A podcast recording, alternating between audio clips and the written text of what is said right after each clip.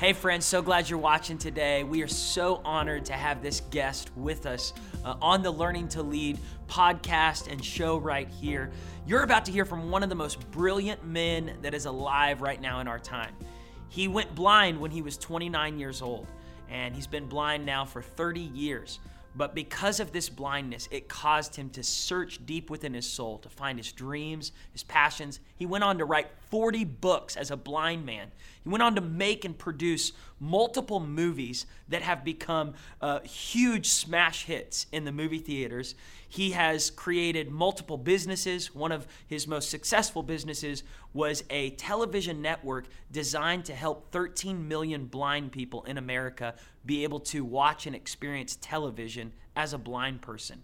How he did that is incredible. What he has done is so beyond what people think is possible for a blind person to do. You're going to be inspired. You're going to laugh. You're going to be uh, refreshed to dream again. You're going to be reminded what it really means to be a leader. So let's get right into this talk, this interview, and this powerful moment with one of the best leaders of our time, Jim Stovall. Well, I want to thank each of you for showing up this morning and being here. And just like Daniel said, we care about seeing businessmen and businesswomen succeed. And we are honored. I feel like the greatest uh, person that we could have to kick this off is in the room. And Mr. Stovall, I shared this with you in the lobby, but I wanted them to hear it too. Your book that became a movie, The Ultimate Gift, changed my life. Um, I watched that movie multiple times with my family right after my father passed. And the, the story in the movie really deals with um, you know, a, a young man who is learning what life is all about and his grandfather passes. And that that impacted my life so much. I cried because i was in a season of trying to figure out what to do with my life. And um, you had a huge impact on me and so it you, you being here is also a personal thing for me it's huge and so we just want to say thank you for coming and i want to kick this this day off with a few questions with you and then we're going to let you speak but you've been here before Yes, I have been here on four or five occasions, and your father was a great friend and a significant impact on my life. Wow. Well, it's an honor to have you back. And I wanted to ask you today just to share a quick little um, kind of review of when you were younger, what stirred you to succeed to what you've done today? What led you to become who you are today and making those decisions to succeed and to overcome the obstacles? You know, I, I really never thought about being in business. I didn't know what I was going to do other than I wanted to be an All American football player and make my living in the NFL.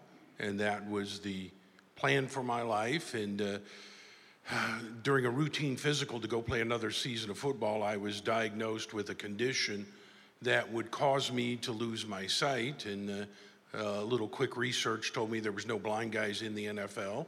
And uh, Although, if you saw the Cowboys playoff game last year, you kind of question that a little bit. But um, so, you know, that, and then I did lose my sight. And uh, at age 29, uh, I, I, lost what little sight I had left. Uh, I was diagnosed at 17. And um, found myself in this little tiny room in the back of my house and uh, thought I would never leave again. And out of my own need and uh, desperation as a blind person, I developed a system to help blind people interact, movies, TV. Uh, blind kids go to school. 13 million of them are across the country, and uh, uh, you know, the, you know, Paul, the whole world is praying for a great idea, and they trip over one about three times a week. The only thing you got to do to have a great idea is go through your daily routine, wait for something bad to happen, and ask one question: How could I have avoided that?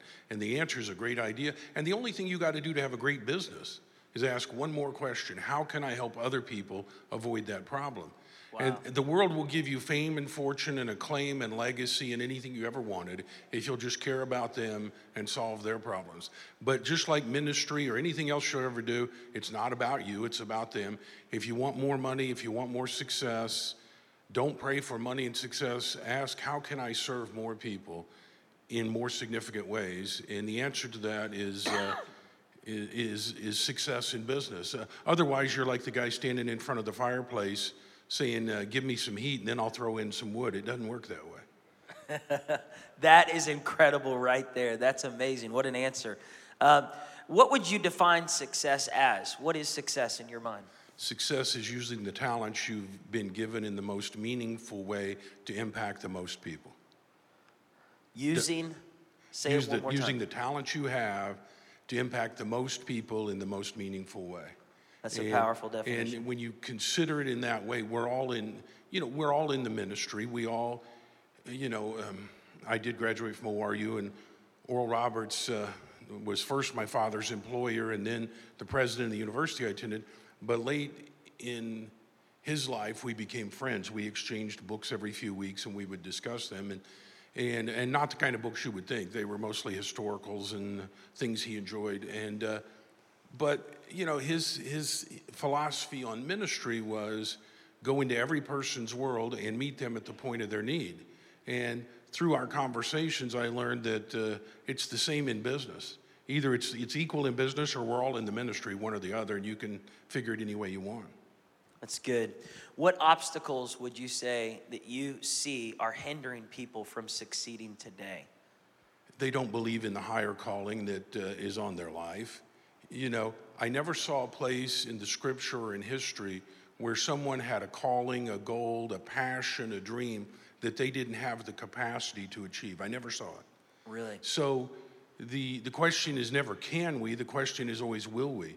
And people simply don't believe in the higher calling God has on their life. Every person in the world, and certainly every person in this room, was put here with a purpose and they have a passion and a calling and a dream.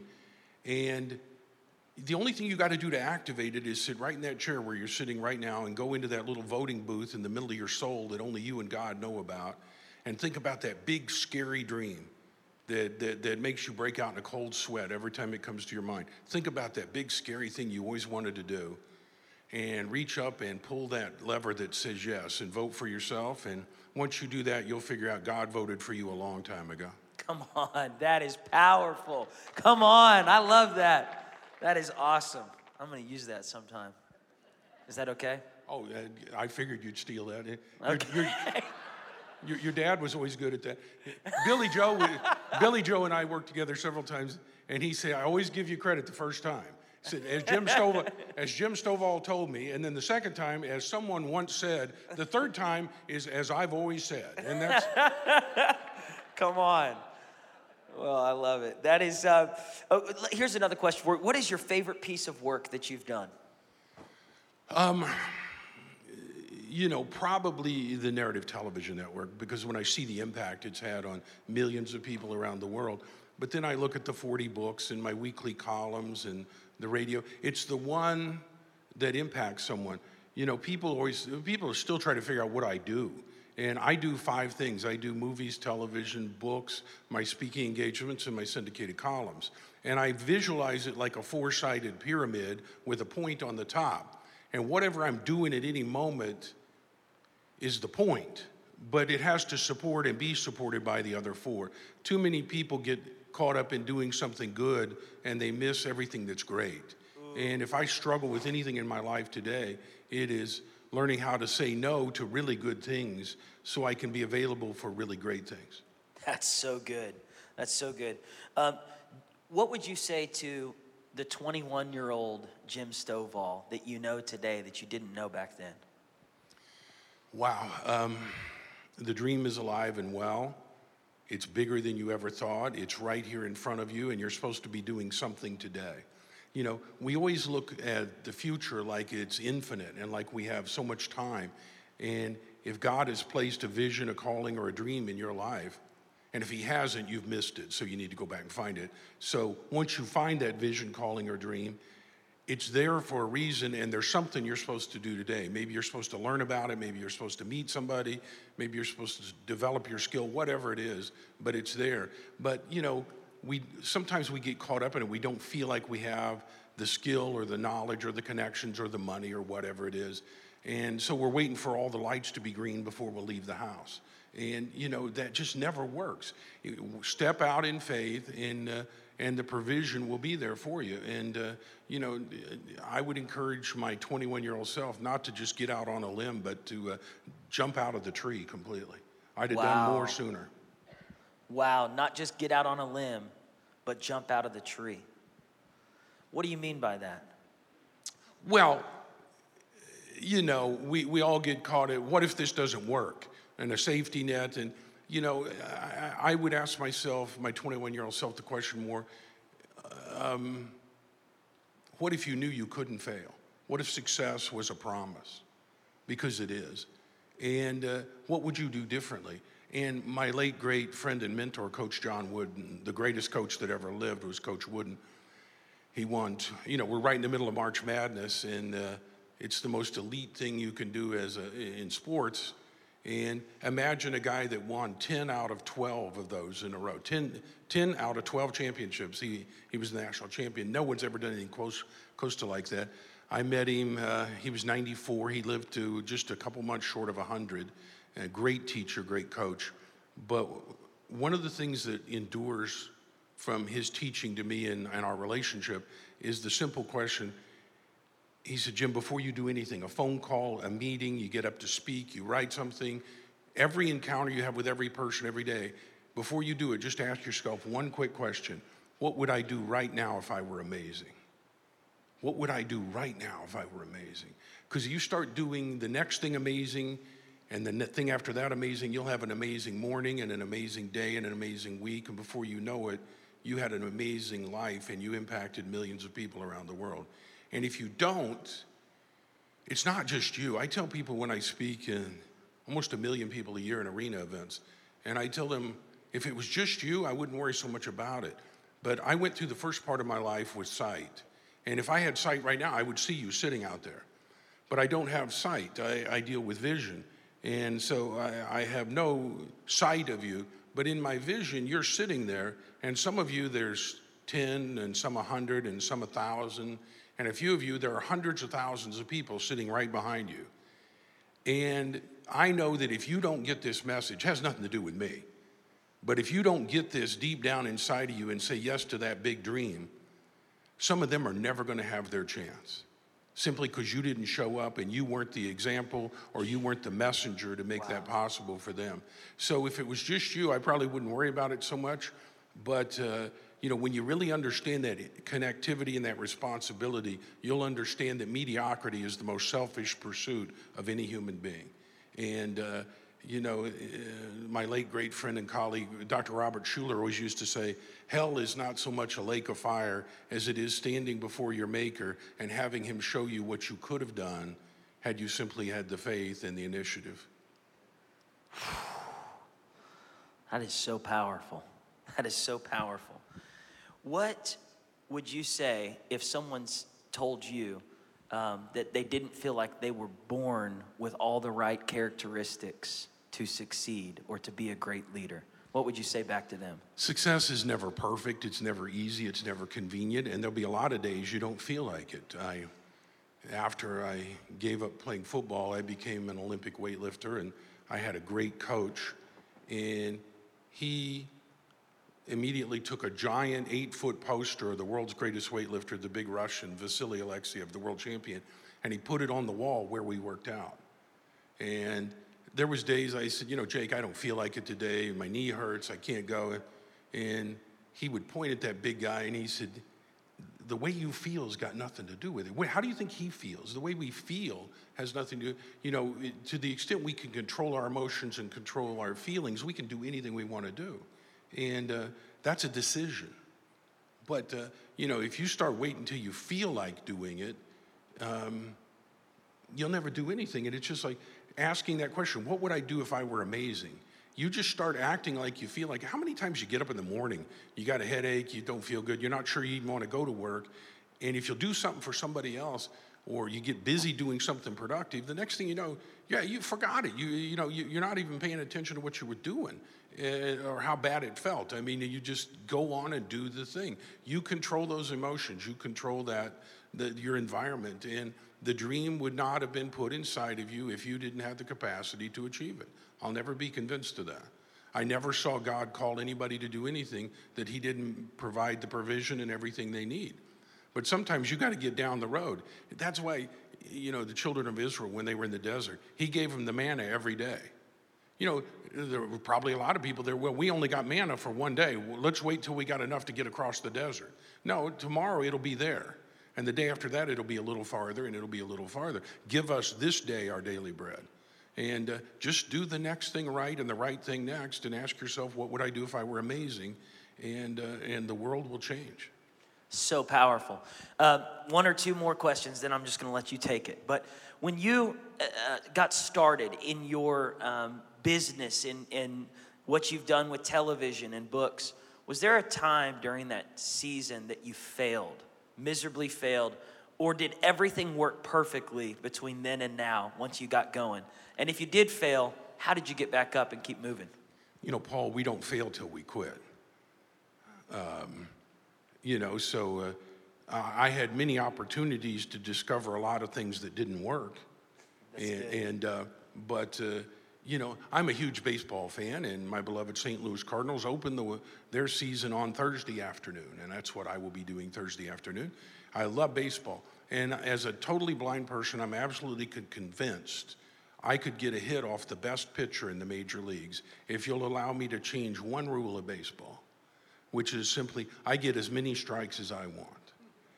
You let me stand there long enough, sooner or later that ball is going over the fence. Come on. You just let me stand there. You know, and it's not over till I say it's over. I get to, you know, God gave me a calling, a plan, a dream, a vision for my life, and it's not done till I say it's done. And everything else just makes the story better. It just makes it better. Yeah, I had a lot of times where everybody around me thought I was going to fail. Everybody thought I already had. They had me dead and buried. But um, no, I just, uh, I just, uh, you know, God is on his throne. His promises are true. The devil's a liar and faith is our victor. And you just, uh, no, I just, I'm not going to believe that. I just am not. And uh, I've seen it happen too many times. So good. What's the hardest thing that you have done in the last 20 years that really required you, everything, every part of you, the hardest thing that you have pushed through? I think the hardest thing about my life personally is uh, the worst thing about being blind is not that you can't see. You can deal with all that stuff. Uh, the worst thing about being blind is that no one has any expectations of you. If, if we're all really honest, we do the things we do generally because of what people will think of us if we don't do it. So we go ahead and do it because we're expected to do those things. And uh, if I just sat alone in my room and played the radio all day, you know, people would say, well, isn't it great he can play the radio? That's wonderful. And uh, there's no expectation. So you have to be self driven and self motivated, and you have to put people in your life that you give permission and task with the objective of uh, making you get better and push and go and do more. And um, yeah, I just so many things. I mean, writing a book. I mean, you know, Paul, I remember when I couldn't read a book, much less write a book. And, you know, when you write books you can't read that are turned into movies you can't see, um, you know, to, to people from the outside looking in, it seems a little absurd. And I, I try not to think about that too much because, uh, you know, there's a certain logic and you can't do this.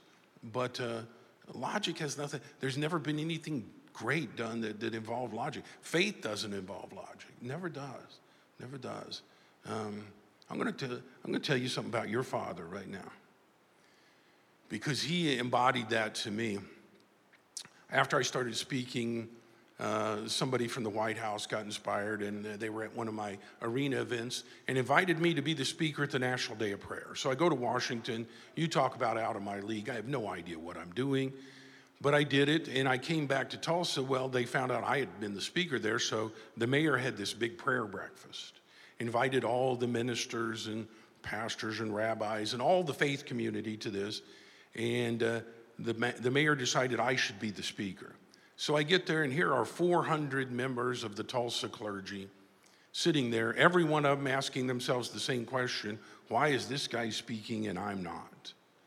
And I got really paranoid about that. It's bugging me. And I remember several of them came up before, and there was a guy that asked me, he said, uh, Where do you preach? I said, I don't preach. I never have. I, I don't preach. And the next guy said, Are you a man of the cloth? And I said, Well, I, I was kind of proud of my new silk tie I showed him, but it did, didn't impress him very much. And then the third guy comes up and he said, Do you run a nonprofit religious organization? I said, No, sir. I run a non religious profit organization. we're, we're the ones that pay for everything, you know? And, um, and I was just about to say, Can I get out of here? I mean, do I have to do this? And then your dad came up, hugged me like he was, and he said, uh, How we doing, big guy? And I said, I said, Billy Joe, I'm struggling a little here. And he said, Why? And I said, Well, I'm, I'm like everybody else in the room. I'm wondering, why am I speaking today? And man, your dad could get intense every once in a while. He put his hand on my shoulder like he was never going to let go and squeezed it. And he said, You want to know why you're here? He said, From the foundation of the universe, God ordained things to come together in a way so that at this place and time, you would be the man of this hour with the message for all of us. All right. he said, So get over yourself, do what you came here to do. And um, so it was, uh, if I was ever powerful, it was probably that day.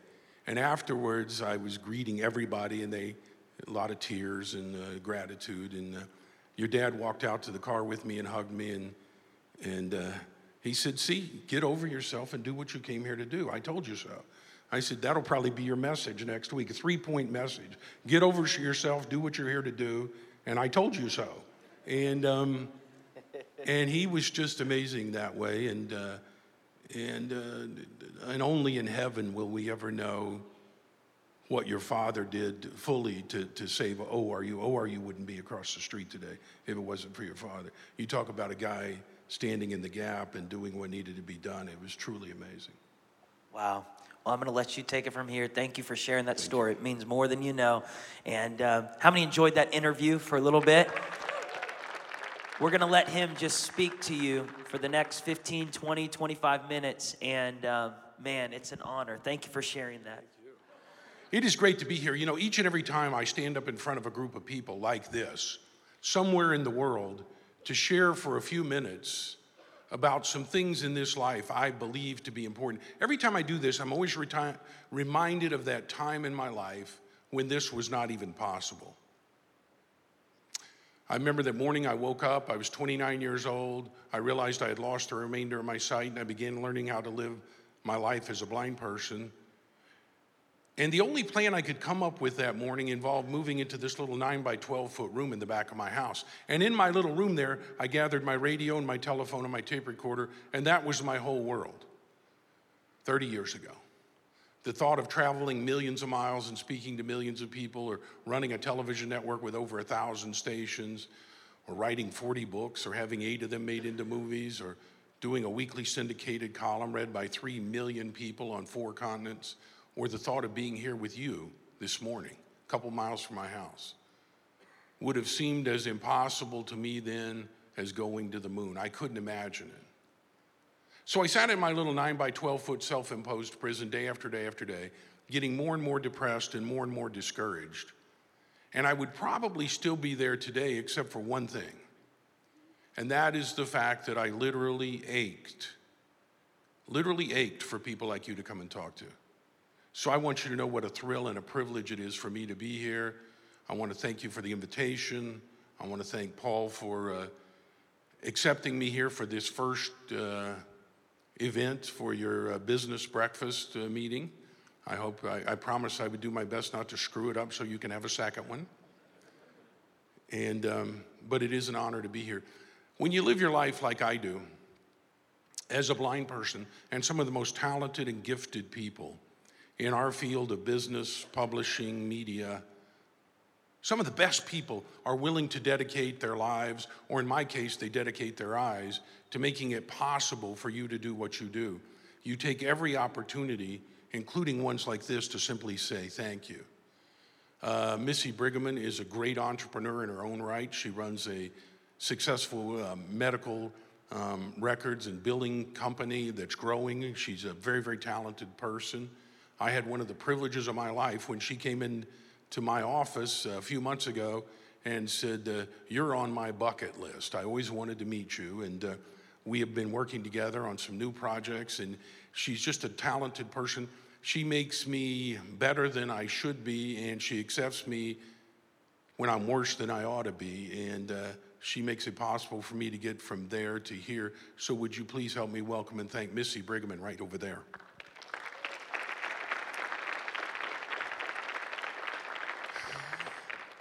And a, a, a, new friend and colleague, um, Dr. Kevin Schneider, is here today. Um, he has just been named as the executive director of the Stovall Center for Entrepreneurship across the street at ORU, which I'll probably tell you a little about here in a minute.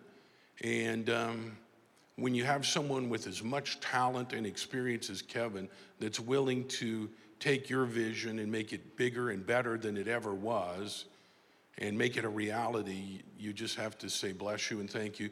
Please help me welcome Dr. Schneider here today.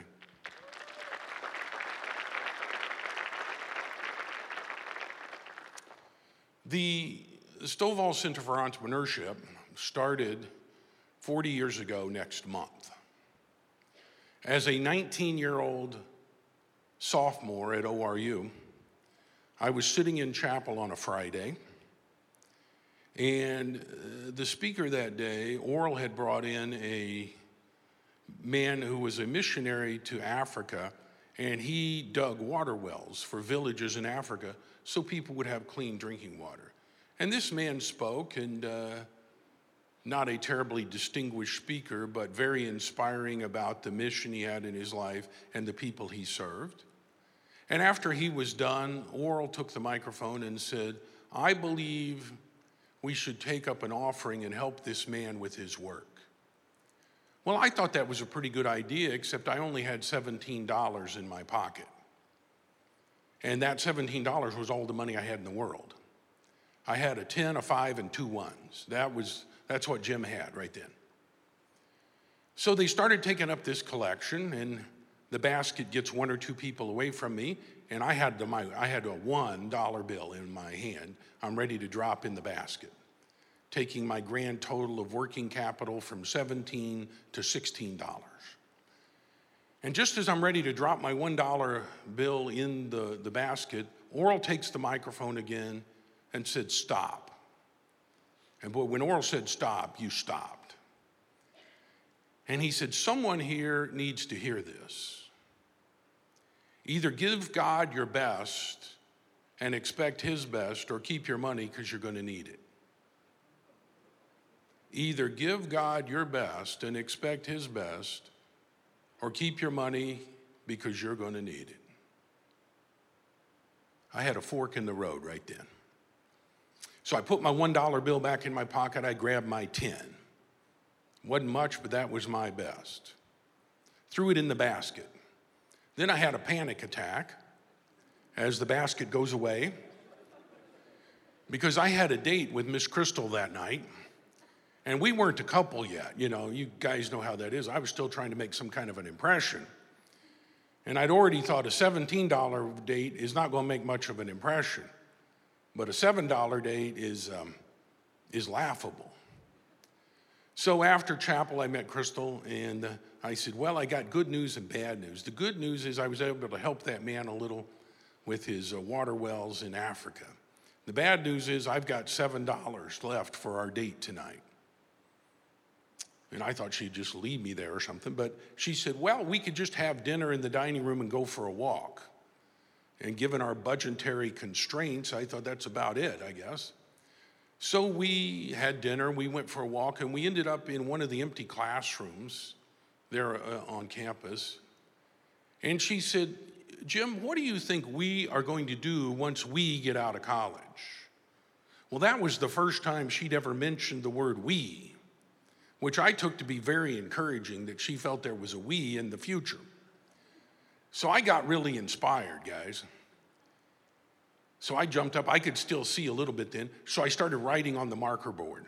I said, Well, I'm going to start a company and then I'm going to become a millionaire. Then I'm going to write a book. Then they're going to make movies. And I listed all these things I'm going to do.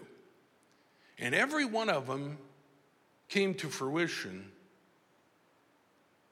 except the last one. I said, someday I'm going to find something as meaningful as I thought that water well project was, and I'm going to write one check and hand somebody a million dollars. I'm going to give them a million dollars. Now, that's pretty bold for anybody, especially a guy that's got seven bucks in his pocket. But I said that, and I always had that in my mind because I knew that God had started an amazing work, but I've never seen anything He started He didn't finish. And last spring, I was in a board meeting at ORU, a two day advisory board meeting, and we were discussing what should ORU be doing in the year 2030. And we talked about, oh, dozens of ideas. And somebody threw out the idea we should have a school of entrepreneurship and teach kids from around the world how to be entrepreneurs. And we should offer an undergrad degree and a master's degree, and we should have launching pads and business incubators and give certifications for entrepreneurs and help people build and connect and make their dreams come true through that. And all summer, last summer, I just couldn't get away from that. It was just right there. I tried to forget it and it just wouldn't go away. So last fall, I called Dr. Wilson and I said, um, I'd like you to come over to the house. I want to talk to you about something. So he came to our house. We sat in our living room for hours, and I laid out my vision for the Stovall Center for Entrepreneurship. And I said, if you and the Board of Trustees share my vision, I'm prepared to write you a check for $1 million. And he took it back to the board and shared it with some of the deans and professors. And the, my idea grow, grew thanks to guys like uh, Dr. Schneider. My $1 million thing grew, and when Dr. Wilson came back and sat in my living room the second time, he said, Jim, we want to do this, but it's going to cost a million and a half. Okay, there I am again. Either give God your best or keep your money because you're going to need it. So I turned to Miss Crystal. I said, What do you think? And being like she always is, she said, uh, I trust you. Give him, a, give him a million and a half. And, uh, you know, she has always been that way. You want to give somebody a great gift in this world? Believe in them and believe in their dreams. There's no greater gift you'll ever give anybody. In, my office at home, I have this poster. It's as wide as a sheet of paper, but it's four feet long. And at the top, it says success is. And then it lists dozens of things that go into success. But number one is marry the right person. Because you don't get that one right, life gets pretty tough. Well, Crystal has always believed in everything I've said I was going to do, and, um, and I've always done my best to make sure everything I promised her became a reality. So um, we, we decided to, uh, to give the million and a half, and uh, we made the announcement two weeks ago. And uh, 16 months from now, I think it is, the Stovall Center for Entrepreneurship will open, and we will be helping people all around the world make their dreams come true through entrepreneurship. Everybody in the world works for an entrepreneur, directly or indirectly. Thank you.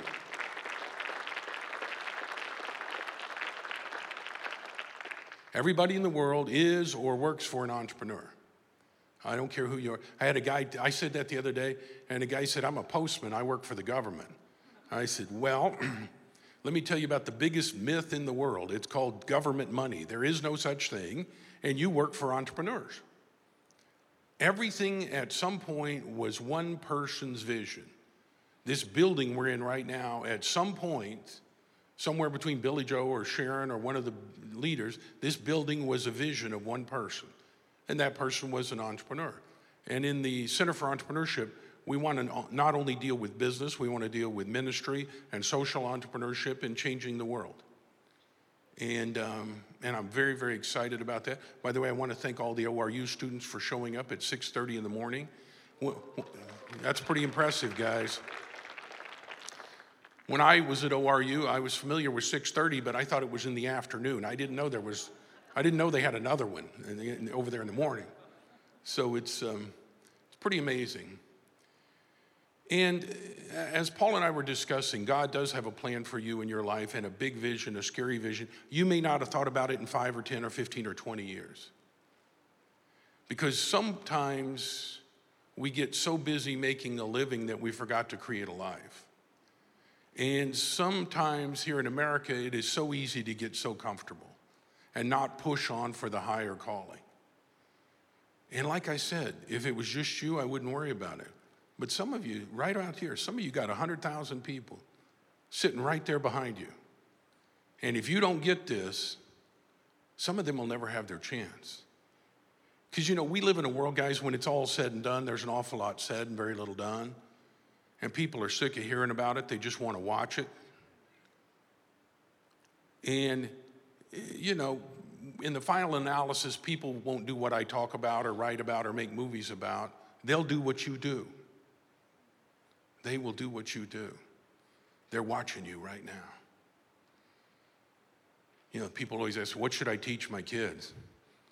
Um, just live your life so you would be happy if they emulated you. And they'll get it. They'll get it. That's how we do what we do. I remember I grew up in the church and part of the Baptist church. And um, I guess I guess I would say we were religious. I went to service. Religion's great till you hit a crisis.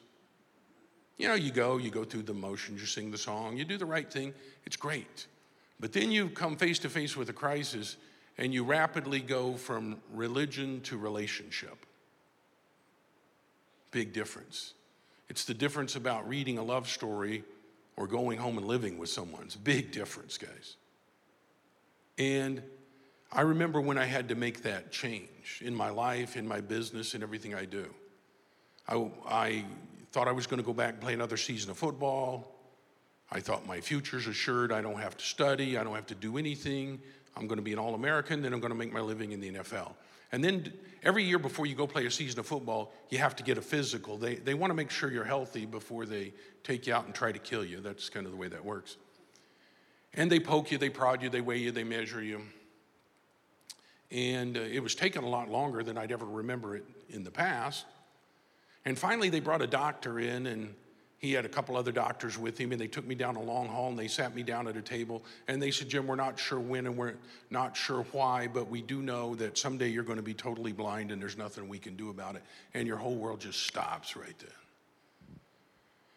And I wasn't sure what I was going to do. I came back to my hometown here in Tulsa, Oklahoma, and as you well know, every fall the fair comes to Tulsa. And I'd always been playing ball, so I, I, I, really hadn't gone to the fair for many, many years. And I remember one morning in October, I woke up and I was at the end of my rope. I said, God, if you're real, if you're, if you're real, you better show me today. I need to know that there's a place for a blind guy and there's something I can do, and you've got to show me today. Can you imagine the audacity? I'm glad that God is endowed with grace and mercy. And I said, uh, You got to show me something today. Well, I went to the fair. I could still see to get around on my own. And first, I went to the, the big exhibition building behind the Golden Driller there, you know. And they had a group doing a demonstration from the previous Olympic Games. And uh, be honest, they had the gymnast over there. I went over there to look at the girls, actually. And the girls were doing their thing, and I thought that's pretty amazing. And then, then they brought out the weightlifters. And I stood there and watched those guys, and I thought that's something a guy could do even if he were going blind. And three years later, I was the national champion, and I got to finish my athletic career as part of our Olympic team. Well, I left the IPE building or the big uh, exhibition center there, and I walked down the midway to the pavilion, they had this giant banner, said free concert. I had no idea who was playing or when it started, but free really fit my budget. And I went in and I sat on the front row. There was no one else in the arena, so I didn't know what was going on. But I sat on the front row and I, I thought about those weightlifters and I reminded God, you got until the end of the day to prove to me a blind guy can do something. And I prayed a little and I cried a little and I sat there and I was so intense on my thoughts and my reverie, I was unaware that the arena had filled up around me until I heard a voice I'll never forget said, Ladies and gentlemen, please welcome to the Tulsa State Fair the one, the only, the legend, Ray Charles. And they brought Ray out and sat him down at the piano about 10 feet away from me. Most famous blind man of the 20th century. And Ray was magic. He was amazing. And I said, Okay, Lord, I get it. a blind guy can do something. I figured Ray's kind of got this business, this music thing covered, so I better go do something else. But I knew it was possible. So 10 years later, I'd started my company. We had great success. We won an Emmy Award for our first season on national television. And I was speaking at Madison Square Garden to 18,000 business leaders from around the world. And the promoter, after I walked off stage, said, Jim, that was fabulous. That's exactly what we needed. We have another group coming in next week, and I'd like to hold you over. And uh, I said, I'd be pleased to do that. I, we have a rule in my speaking business you, you pay, we play. Except for Pastor Paul. He's a great constitutional scholar. He believes in free speech, which is why I'm here this morning.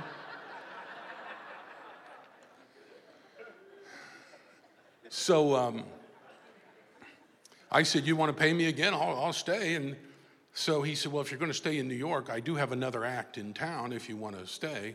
You, well, I was trying to think of a polite way to tell this guy, now I'm totally blind. I can't get around on my own. I'm not comfortable going through New York and going to a big arena with someone else. But just out of politeness, I asked this guy, I said, Who do you have in town? He said, Opening Carnegie Hall tomorrow night, Ray Charles. I said, Oh, yeah. Yeah, yeah, I'll go. He said, uh, I can, he said, You okay to sit on the front row? I said, Yeah, Ray and I are used to that. so there I am, 10 years later, I'm sitting on the front row again. Ray is still magic. And the promoter came up after the show. He says, Come on, I'll take you backstage. And he said, Ray has to sign a couple more autographs, then he'll talk to you. You guys can hang out. Well, Ray was signing autographs. I'd been blind for several years. I didn't know blind people could write. So I said, How does he write? Well, Ray heard me and he said, Who said that? And I said, Well, my name's Jim Stovall. I'm blind too. And I didn't know blind people could write. He said, Son, if anybody in your life ever thinks enough of you to want your autograph, the least you can do is learn how to write your name. Kind of ticked me off, you know. I said, Well, old man, you're going to have to show me. He said, Sit yourself down here. And he took my hand and we traced out. He showed me how he wrote Ray Charles, and then he told, showed me how I could write Jim Stovall, and we practiced it, in you know, time after time. And it was another probably six, seven years before I could write anything. I knew how to write Jim Stovall and Ray Charles. That's all I knew how to write. but that was the beginning of a great friendship, and uh, Ray played Tulsa, Oklahoma, his third show from the end, and he and I were sitting backstage again, and we both knew that uh, his time was close.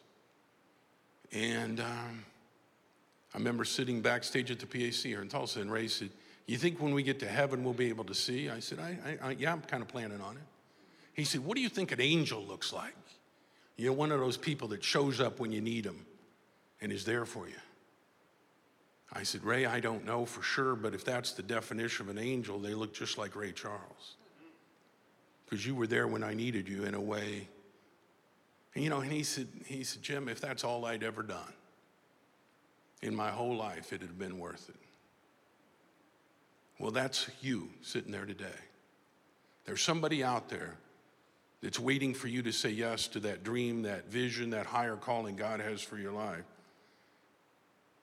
And once you get there, you'll find out they were waiting on you. They needed to see you do it, and follow in your footsteps. And if not now, when? And if not you, who? And if you'll sit right there in that chair where you are right now and say yes to that big dream, the person that'll get out of your chair in just a minute will be totally different than the person that sat down. 20 years from now, you'll remember today. You won't remember me or anything I said, but you'll remember that's the day I said yes to the higher calling and the big dream. And it all starts here the road to your future and everything you wanted to be and do and have and create and leave behind as a legacy starts here this morning. If not now, when? And if not you, who? I get to share that message with millions of people. I have 10 million books in print. My phone number and my email's in the back of all of them. Every time I speak at an arena event, I make sure people know how to get a hold of me. I answer every call and return every email. If you don't think so, you try it. And you can call with questions. I want you to know from this day forward that I you got one guy believes in you and believes in your dream. You may have more than that, but I want you to know you've got at least one person believes in you and your dream. And if you don't think so, you can email jim at jimstovall.com or 918 627 1000. And you just call 24 7. We have real live people answer the phone. And you, you just tell them Jim came to Victory Christian Center, to the business breakfast, and told me my dreams could come true. And right now, I'm not sure. And I will call you back every time because you got one guy believes in you and believes in the dream. And God already voted for you a long time ago. I want to thank you for the opportunity to be here. You know, I remember sitting in that little 9 by 12 foot room I told you about, getting broke and depressed and scared and suicidal. And sitting there all alone in the dark, the most magnificent thing I could have thought of, the most amazing idea I could capture, the most tremendous concept I could conceive was not as special to me as getting to spend this morning with you. And as always, I'll leave you with this hold on to your dreams and stand tall, even when those around you would force you to crawl. Hold on to your dreams as a race you must run, even when reality whispers you'll never be done. And finally, my friends here at Victory, hold on to your dreams and wait for the miracle to come because on that miraculous day, your dream and your reality will merge into one. I love you more than I can say. See you next time.